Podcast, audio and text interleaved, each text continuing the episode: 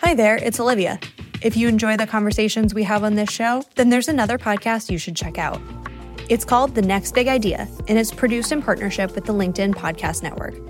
Each week, host Rufus Griscom invites you to listen in on a conversation that might just change the way you see the world. You'll get life lessons from award winning scientists, best selling authors, inventors, and historians. Folks like Malcolm Gladwell, Susan Cain, Adam Grant, and Gretchen Rubin. Recent episodes have explored how you can have meaningful conversations in a transactional world, all the ways AI is poised to transform education, creativity, and healthcare, and why failure is, paradoxically, the key to success. Follow the next big idea wherever you get your podcasts. Olivia here. I want to tell you about a new podcast from Axios called One Big Thing. It's hosted by Niala Boodhoo and features interviews with leaders you know or need to know in business, politics, and culture.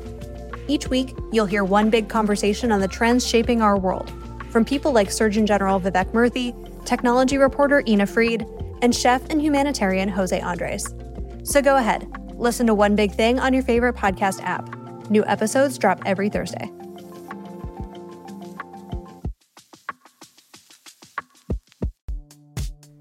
I'm Lauren. And I'm Hanne, and this is Bio Eats World, where we talk about all the ways our ability to engineer biology and re engineer healthcare is transforming the future. We've talked a lot on the show about all the innovation and technology changing care delivery for clinicians and patients. But what's happening behind the scenes in healthcare, in billing, in administration, and in infrastructure?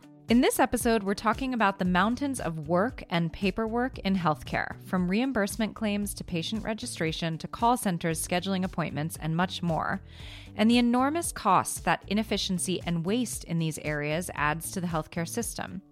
In this conversation, former Senator Bill Frist, a heart and lung transplant surgeon, healthcare advisor, and Senate Majority Leader from 2003 to 2007, Malinka Walaliyadde, CEO and co founder of Alpha Health, a tech company that automates healthcare revenue cycle management, and A16Z general partner Julie Yoo dive with me into how innovation happens in healthcare in the back office, behind those doors, and how new technologies like artificial intelligence and machine learning can help automate away some of that waste and inefficiency, cut cost out of the system, and allow humans to do the really important things.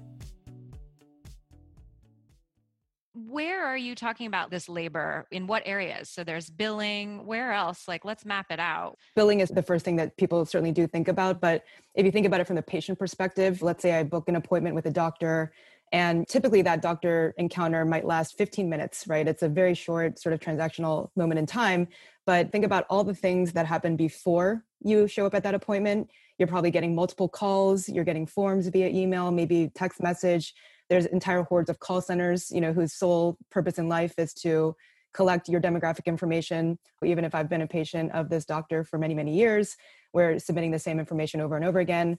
A lot of it certainly relates to insurance and making sure that the most up-to-date information about your coverage is collected because that will obviously have an impact on whether or not that doctor gets paid and how quickly.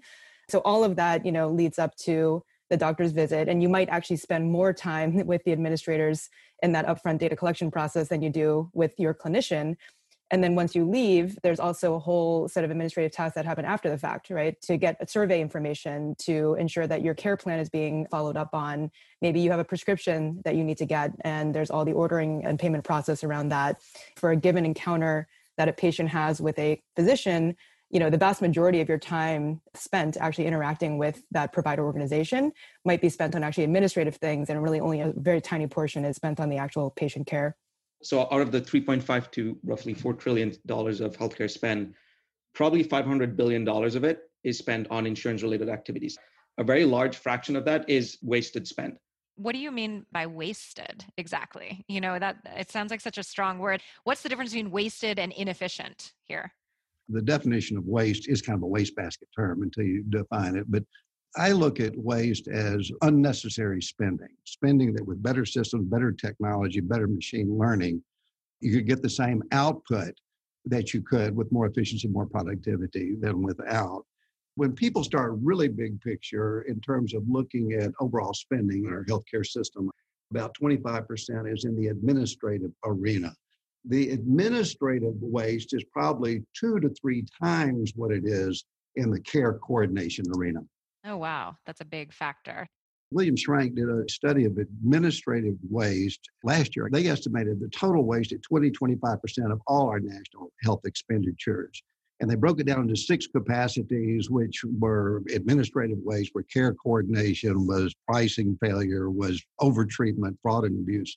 And the administrative waste category, which includes the back office, uh, insurance and billing, but also before you see the physician, the administrative complexity was about 7% of all spending, about $300 billion of total health spending. And that's 30% more than all the care coordination part of it. A very interesting thing about the revenue cycle, one of the big areas of spend is within revenue cycle, there's like 10 to 15 activities in the revenue cycle actually end to end. And it's when I say it starts earlier, it starts all the way from patient registration. That's like actually the very beginning of it. And then the very end of it is actually not just the conversion into a code, but something called cash posting, where actually comparing what you got paid for with what you were supposed to get paid. So much of the work is to correct things that should have been done properly the first time around. So there's actually an enormous, enormous amount that is in that. You should just follow what happens after a patient gets treated to identify these massive, massive buckets of lots of unnecessary spend. It's sort of a vicious cycle where because the processes are you know either broken or set up in such a way that do require multiple you know sort of mundane tasks to be performed that that results in the need to kind of throw bodies at the problem with human labor. And then you know that just kind of exacerbates the whole equation. So by way of example the way that providers determine how to bill, how to submit a claim, and ultimately what the policies are that surround that is based on a combination of the codes, but also medical policies that, by the way, are typically published in a PDF document buried many clicks deep on a health plan website. It just inherently requires and adds not only labor on the provider side of that equation, there's labor on the health plan side of that equation, right? Because there ultimately needs to be a utilization management team that's overseeing that process. There is this sort of balance between, you know, how much do you just trust the doctor to do the right thing versus how much do we micromanage the process? That's also another place where the administrative overhead of implementing what I'm sure many physicians perceive as micromanagement, you know, to make sure that they only do certain procedures or only prescribe certain, you know, care plans if they have checked the box and if another human on the payer side of the equation is reviewing exactly what that is and then you know only under that circumstance would you actually get reimbursed so i think that's also another huge tension point by virtue of the fact that we do have this third party payer system that's another reason why you see you know so much human labor involved on both the payer and the provider side of this equation. So is it really about labor or is it also about process here? You know, what are the other factors that are contributing to this sort of bloated situation?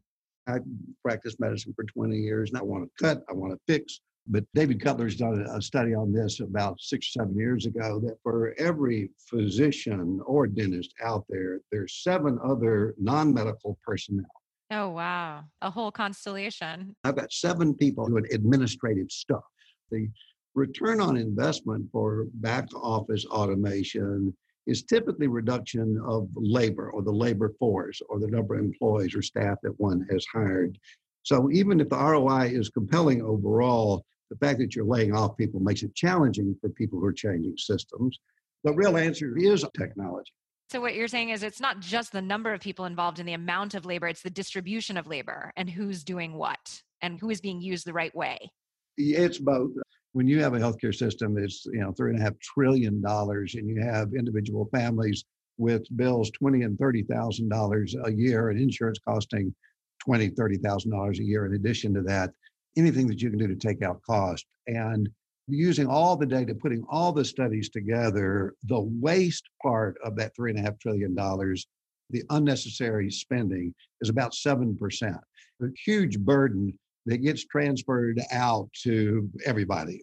And so just being able to lower those costs has huge implications, I think, for the individual family and especially vulnerable populations who may not have the access because of the cost barrier that's out there. So let's get into how technology is actually improving that in practice, how the technology speeds up the system, and what the relationship between human and technology there is or should be. A lot of back office activities is workflows and dashboards and tools to make existing staff faster at what they do, just augmenting them. The next wave of activity is not just augmenting staff, but actually performing tasks autonomously directly. Not automating jobs, it's automating tasks.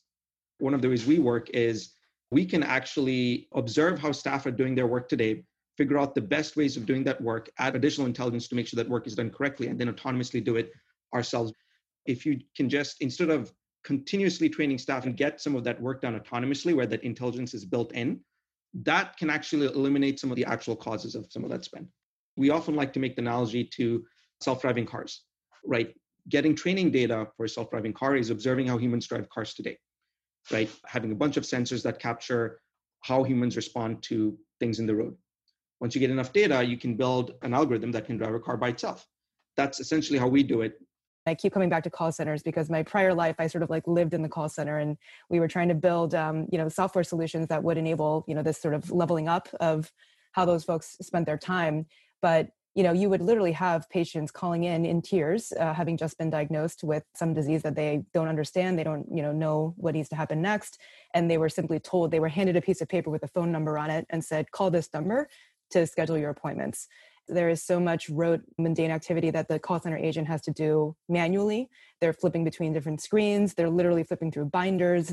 You know, they spend all their time doing that instead of saying, you know, how do you feel? Can we help you? Arrange for your travel to come to our clinic? You know are there other family members that we should get them into the communication flow? You know things that are just more humane.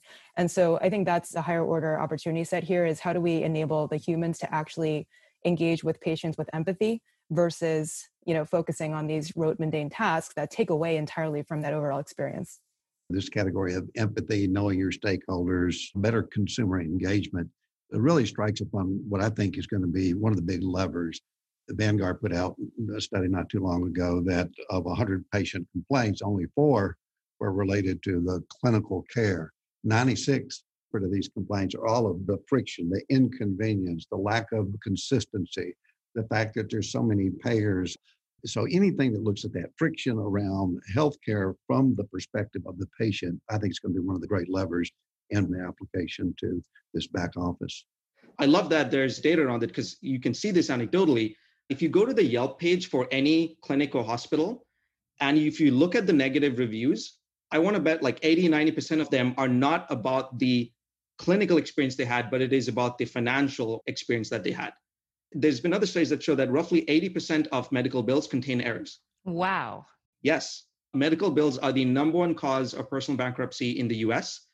And look, a large part of that is healthcare is just expensive, and that's a very large problem to solve. But another part of that is that they contain errors because this work is done in the back office by folks that often don't have the time to spend on them. And it causes a terrible, terrible financial experience as you're talking about the friction that we need to eliminate, I'm also thinking about the friction of introducing new tools, right? Even if the end goal is a much more efficient process, what is the right way to set those tools up for success from the beginning when integrating them into an incredibly complicated system that is quite resistant to change? Oftentimes, when software is introduced, the company introducing it doesn't have a human in the loop to solve for the outliers or things like that. And that is left for the end customer, the health system to do, and that just creates more work for them often.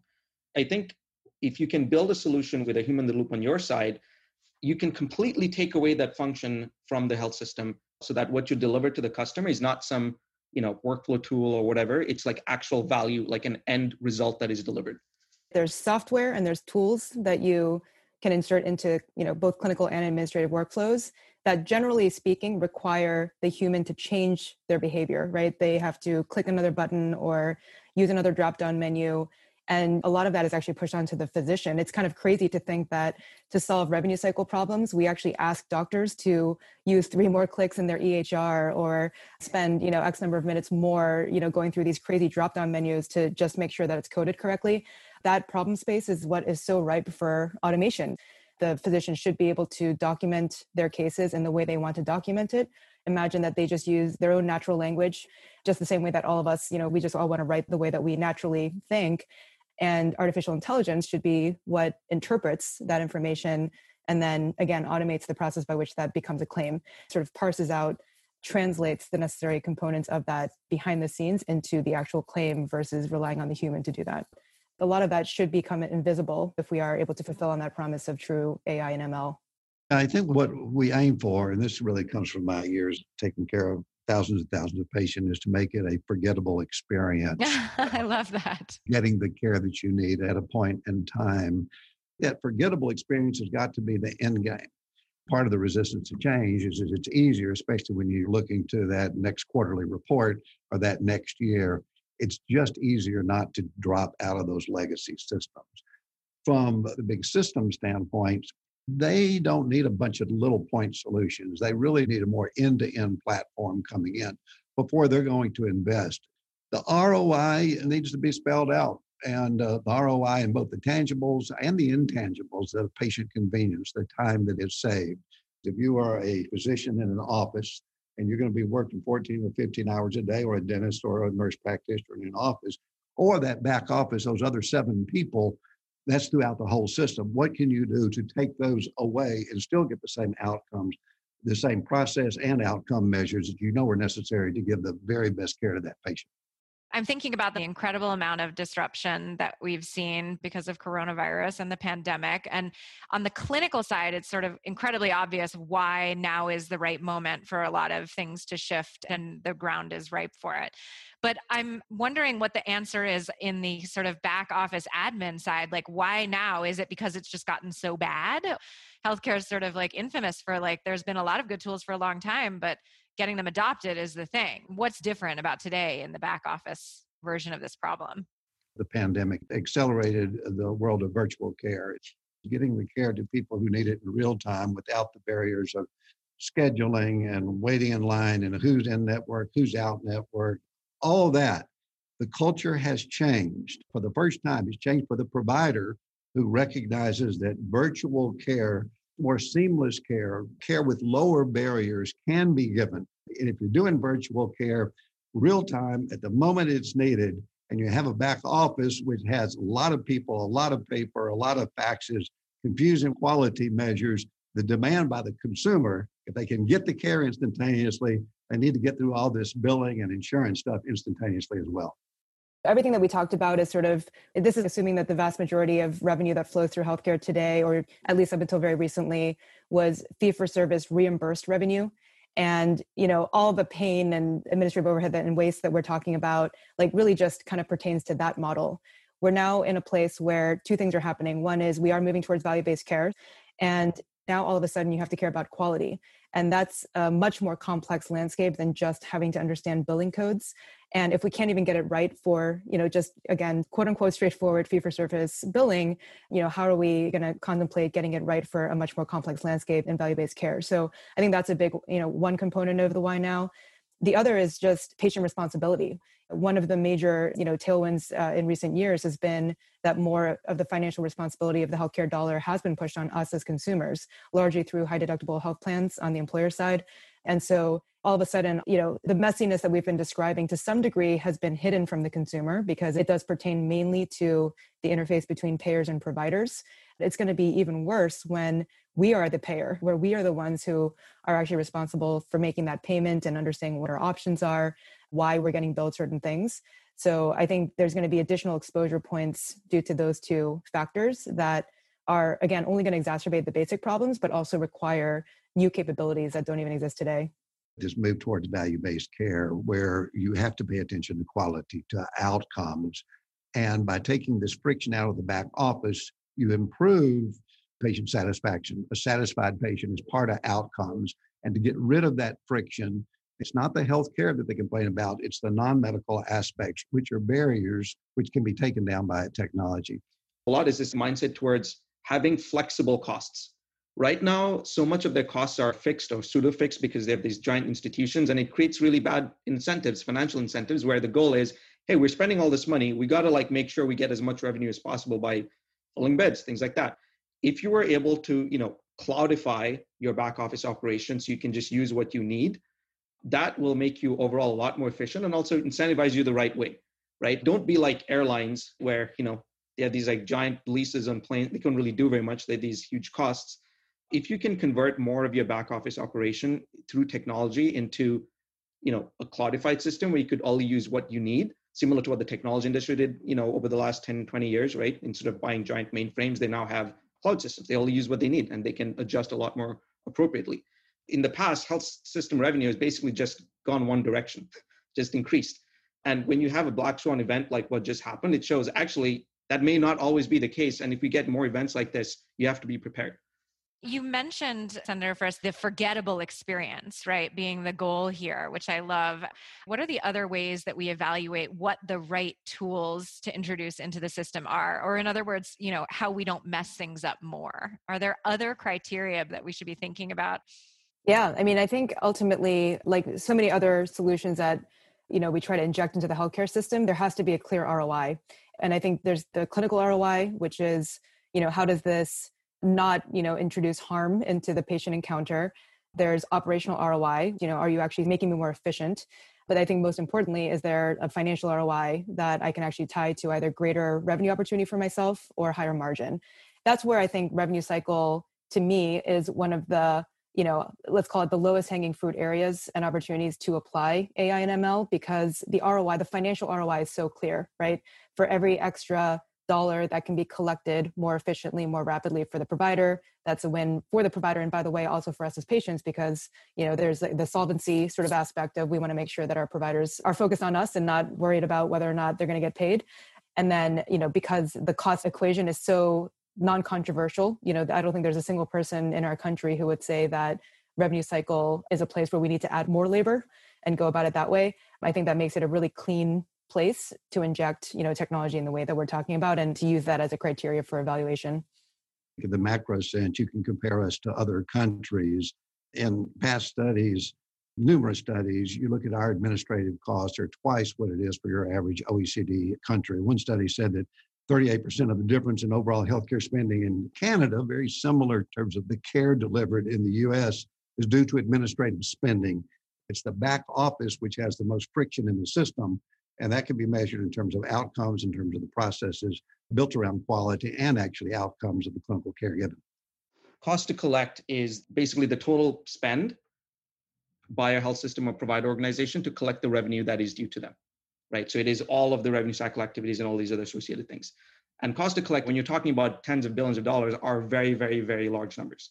It's often nice to have a yin yang kind of thing because if you focus too much on cost to collect, you might do it at the expense of actually a good experience. If you do the other thing, it might be super expensive. So cost to collect on one end, and on the other end, honestly, you know, consumer NPS scores. Because at the end of the day, like that, like the patient is the person is the ultimate customer, and you know, like I said earlier, we spend 500 billion dollars a year, and medical bills are the number one cause of bankruptcy. That's a pretty terrible ROI for us as a country. We need to get better. Senator Frist quoted some studies earlier. You know, there's a lot of academic rigor that's placed on actually measuring what the cost issues are with regards to administrative spend.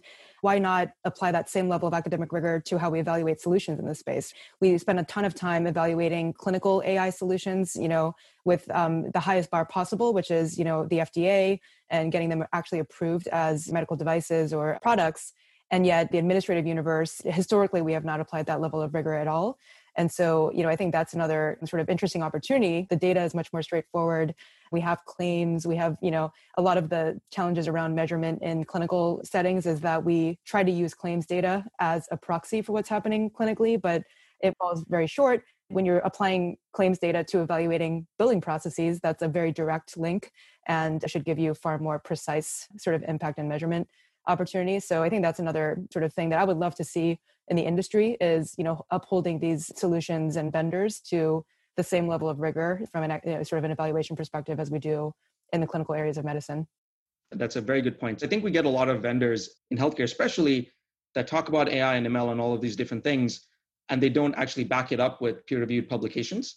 And to Julie's point, we really do that on the clinical side, and it's critical. And I, I honestly think it's one of the reasons that American medicine is the best in the world the American healthcare system is really not because we don't apply that same level of rigor on the back office. And I hope we see more of that in the future.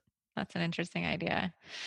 So we're also obviously in a moment of enormous kind of shifts in regulation and policy, a lot of new changes around payment reform, including price transparency.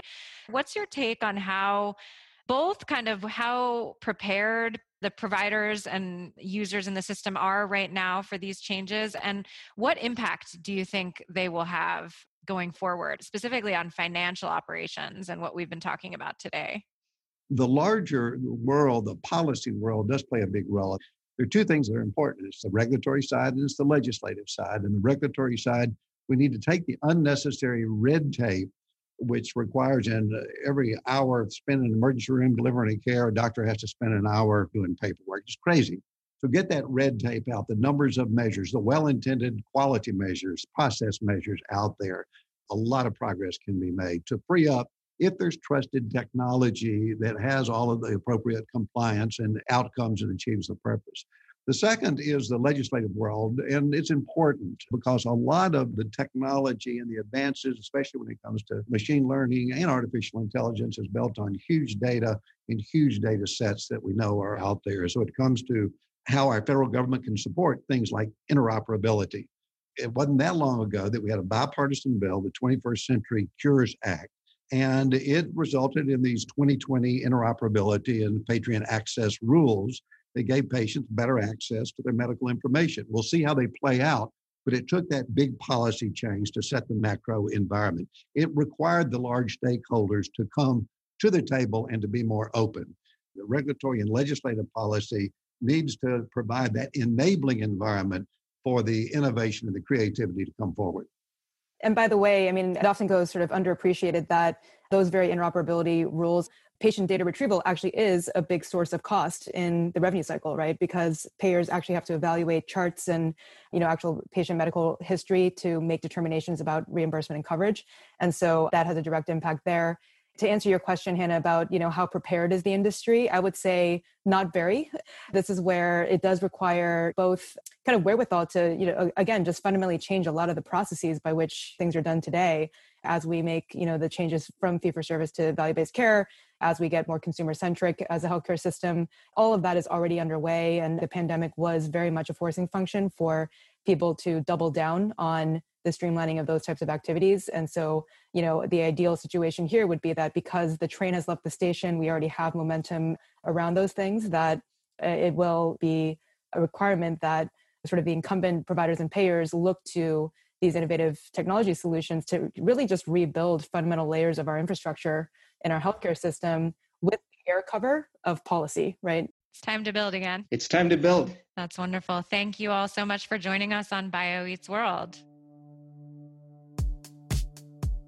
Thanks so much for joining us on Bio Eats World. If you'd like to hear more about all the ways biology is technology, please go subscribe to the A16Z Bio newsletter at a16z.com slash newsletter. And of course, subscribe to Bio Eats World anywhere you listen to podcasts.